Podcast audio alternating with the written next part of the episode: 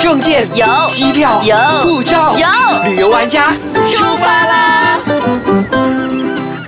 欢迎收听旅游玩家，我是 Happy 严 J。我是 Elena 王立斌。耶，那上三期都跟大家分享瑞士的雪山啊，还有瑞士的景点等等的。那这次呢，我们依然有国中跟潮和来继续跟我们分享。对，国中跟潮和 Hello 呢，就是我们的这一本书《瑞士铁道旅游在生活藏一座雪山》的两位作者那样，啊，嗨你们好，大家好，我是朝和，我 是国中。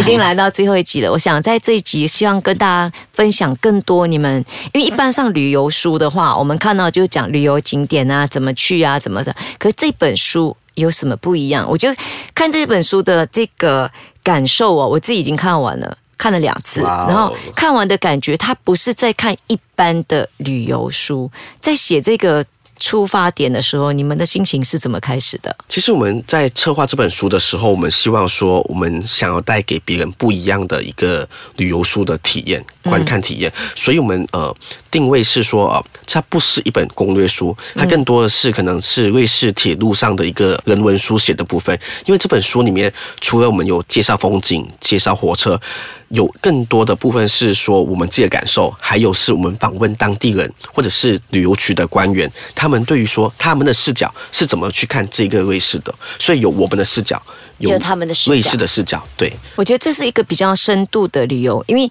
如果说你一般的攻略书的话，你上网去哪里都可以抓到。啊，你只要到火车站，你只要拿一个上来，但是你真正去到能够深入的跟人在一起，跟人交谈交流，写出来的东西才是比较有温度的。嗯，真的，应该是说其他的呃旅游工具书或攻略书哦，都是肉体去碰当地的风景，但我们是灵魂去碰灵魂。哇，好恶心哦，自己讲。这个好鸡皮疙瘩，感觉就是嗯，对，我们的灵魂也去，不只是找人的灵魂，我还在也去找千年古山、湖泊的灵魂。对，那你撞到了吗？对啊，你没有看到我还是现在正能量满满的回来吗？我还是吸收当地的灵气的感觉。胸部越来越大，嗯 心胸越来越广大。觉得这个很好玩呢。那有没有在整个过程当中，因为你们这样子去访问人家，那有什么样的情况之下是让你们最为感动，或者是感觉最触碰到你的？想要告诉大家，你看到的瑞士是怎么样的瑞士？这样，嗯，OK，好，我觉得呃，第一个印象是因为我们有一天是直接去到一个叫卢卡诺卢加诺的城市，然后那个城市呢是呃瑞士非常知名的金融城市，它是算是一个金融重地，然后它靠近呃意大利，它是属于意语区，所以在那个城市哦比较特别是它有保留瑞士在规划道路之类的一些工整的地方，但是它的建筑物也有很浓的那个意大利的味道在那边。然后那一天呢，就是其实我们是有一个女导游，不算导游了，她是旅游局的人，就带我们去吃饭。我们原本以为是一个很客套的例行的吃饭的动作嘛，但是之后几杯酒下去之后呢对方就坦开这个 呃心胸，在聊就是当地人他们的生活的一些呃不为人知的苦。就譬如说，他有讲说她是二十多岁一个女生，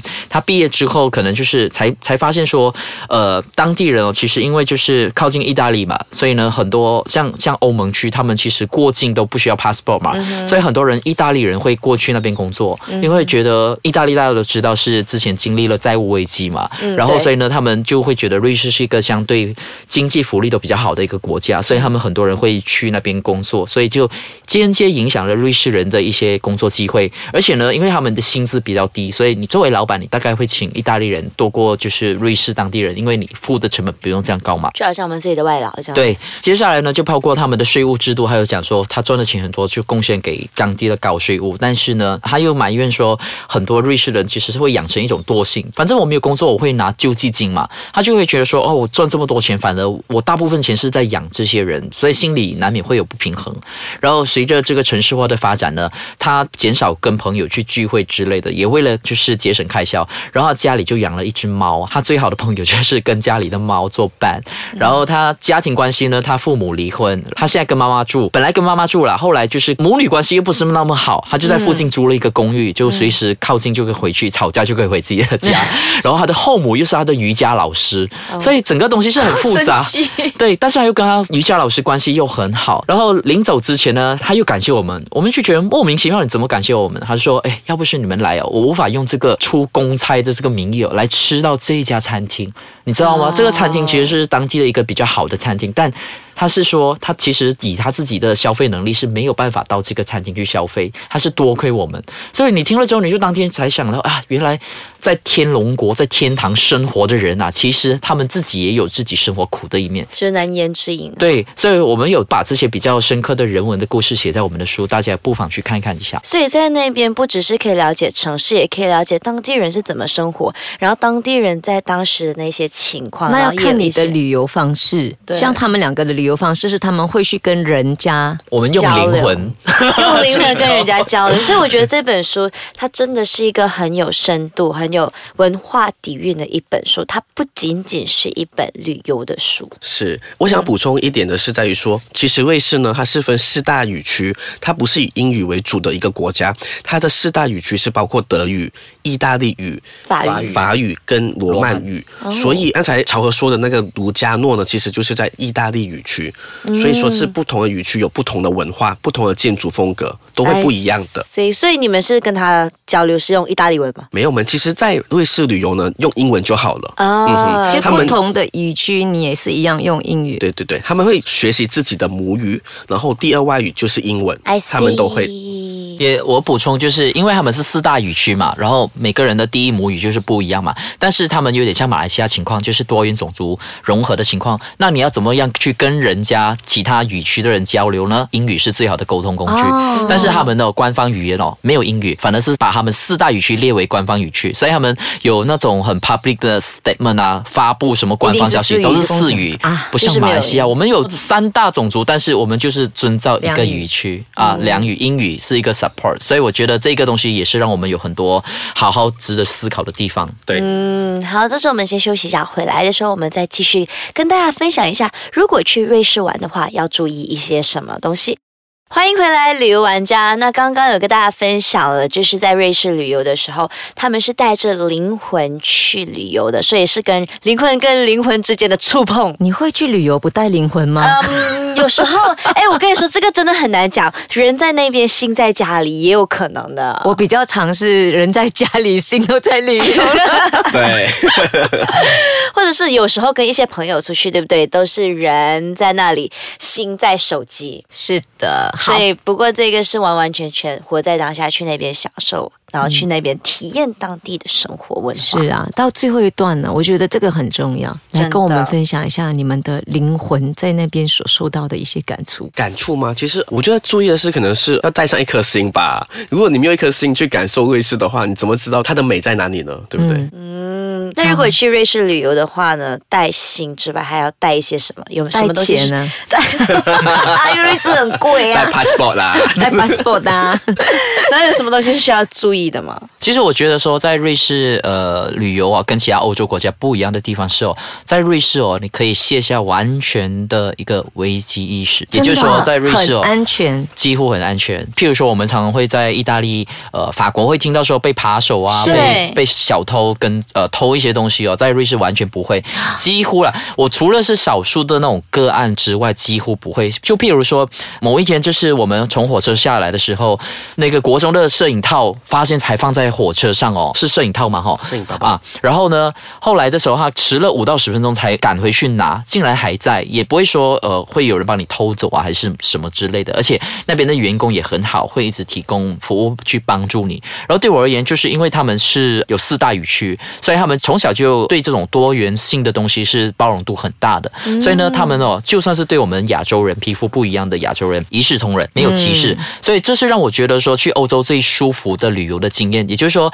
你完全不用担心太多，你的随身物品会不会被偷，或者是说，你也不用担心被人家歧视，因为常常会有去欧洲其他国家的人会回来说，哦，有些态度不是那么好，你看得出是有偏差待遇，但他们完全不会。然后呢，甚至呢，呃，有一次我跟一个个导游在聊天的时候，我就问他说：“哎，其实啊，你们是不是最讨厌我们黄皮肤的人来这边旅游啊？因为大家听到说，其实过去几年就是有中国的 蝗虫的游客嘛，可能去到那边就是造成一些文化破坏的事情。”他说：“不会啊，其实他觉得说，其实黄皮肤的游客现在这几年文化已经在慢慢提升了，他反而是讲出另外一个种族的人会会比较难搞。所以我就觉得说，哎，原来他们针对的不是天生的肤色，而是你之后的这些文化的行为态度。所以我觉得说，瑞士哦，其实是虽然是消费高一点点，但是它回馈你的这个旅游的品质哦，也是非常好的价值嘛。就像你想的，不要看它的价格，而是看它的价值。对，这个好好哦。这我自己本身觉得去瑞士旅游的话，有一点要非常注意的，就是自己的荷包厚度。可能不小心，哎 哎，怎么没了？而且 我真的觉得说，在那边哦，你完全是。用最烂的手机去哦，都可以拍到最好的风景，这才是最重要的。每一个风景都是觉得是明信片，对，就感觉每一个都是每一道都是一个很美的风景。只要站在那边一拍下去，哎，感觉就不一样了。所以人你们接触的基本上是导游而已吗？还是有没有去跟一些当地的人相接触？这样？其实当地的可能是呃，不只是旅游局官员呐，可能是包括是呃导游啊、餐厅老板呐，还是一些主题乐园的一些服务员这样子，其实都有。因为一般上我们会讲说，哎，懂法语的、懂那个什么什么意大利语的人，他们会比较高傲，会比较什么？那边完全没有这个感受吗？没有哎，其实基本上都蛮 friendly 的。天哪，这个国家听起来就是真的应该要去那边长期居住的地方吧？感觉就是一个世外桃源。我前几个月有看到一个新闻啊，就是瑞士某个小镇哦，甚至是给钱你移民去那边住。你知道为什么吗？因为城市化嘛，真的很多年轻人往外跑嘛，所以那个小镇哦，几乎已经剩下年龄层比较高的人，他们没有人要在那边居住了，所以呢，他甚至。那个政府是提供这个福利，是鼓励你去那边住的。你是鼓励当地人吧？不是不是，鼓励外边的人，只要你愿意搬去那边住，他给你钱。但是前提 前提是那边真的是那种在可能山谷啊，去出去到外面是比较。我我也很 OK。那去申请吧。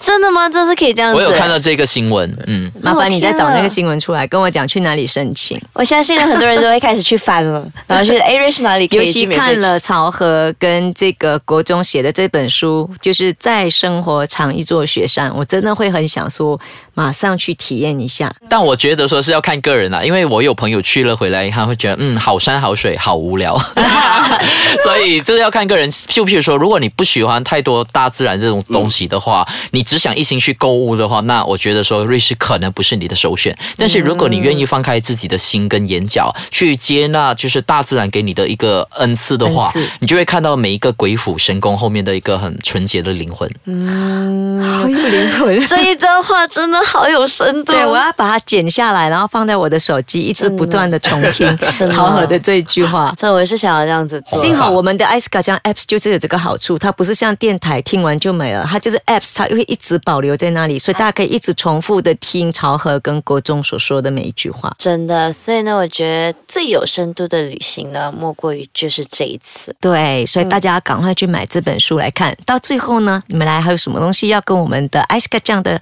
旅游玩家的听众们说说？那就一定要去买书啦！所有想讲的话都在书里面了。对，或者是说我不知道哎，因为我们之前在宣传书的时候，我们有去槟城马六甲怡保，还有柔佛嘛。然后其实有不少读者就问我们说：“哎，你们有没有打算开团啊？我们很想跟你去旅游哎。”然后我们就想：“哎，我们是没有这样子的规划了。但是如果大家有意愿的话，可以让我们知道。我们哎，搞不好真的是。”可以走一个可以走这样子的对单身的哦，只收单身哦，而且只收颜值高的，胸大不大没关系。所以今天 resume 快点 send 过来，胸部不用大，但是要有脑，因为他们缺这个。OK OK OK，好，那我们在这里呢，真的要谢谢曹和跟国宗，这次花了四个星期的时间来跟我们一起聊聊，真的，而且这四期呢，真的是让我收获良多，因为我觉得开始会有不一样的旅游视角了。嗯，谢谢谢谢。好，谢谢，谢谢曹哥。那我们今天呢就结束了，真的好不愿意就这样子。没关系，你可以跟他们去旅游。OK OK OK。那大家如果说有有要跟我们留言的话呢，呃，可以去到我的 Facebook Happy 改年金，也可以来我的 Facebook Elena Hing 王立斌，或者是可以去到 S 卡唱的 Facebook。Facebook 或者是 iSkyChannel.com 的 my。当然也可以去找曹和跟国中。是你们可以到马可波罗杂志，呃，在 Facebook 马可波罗或者是 Premium Travel。好，好那谢谢各位，我们瑞士见。谢谢，再次谢谢超恩，谢谢国忠。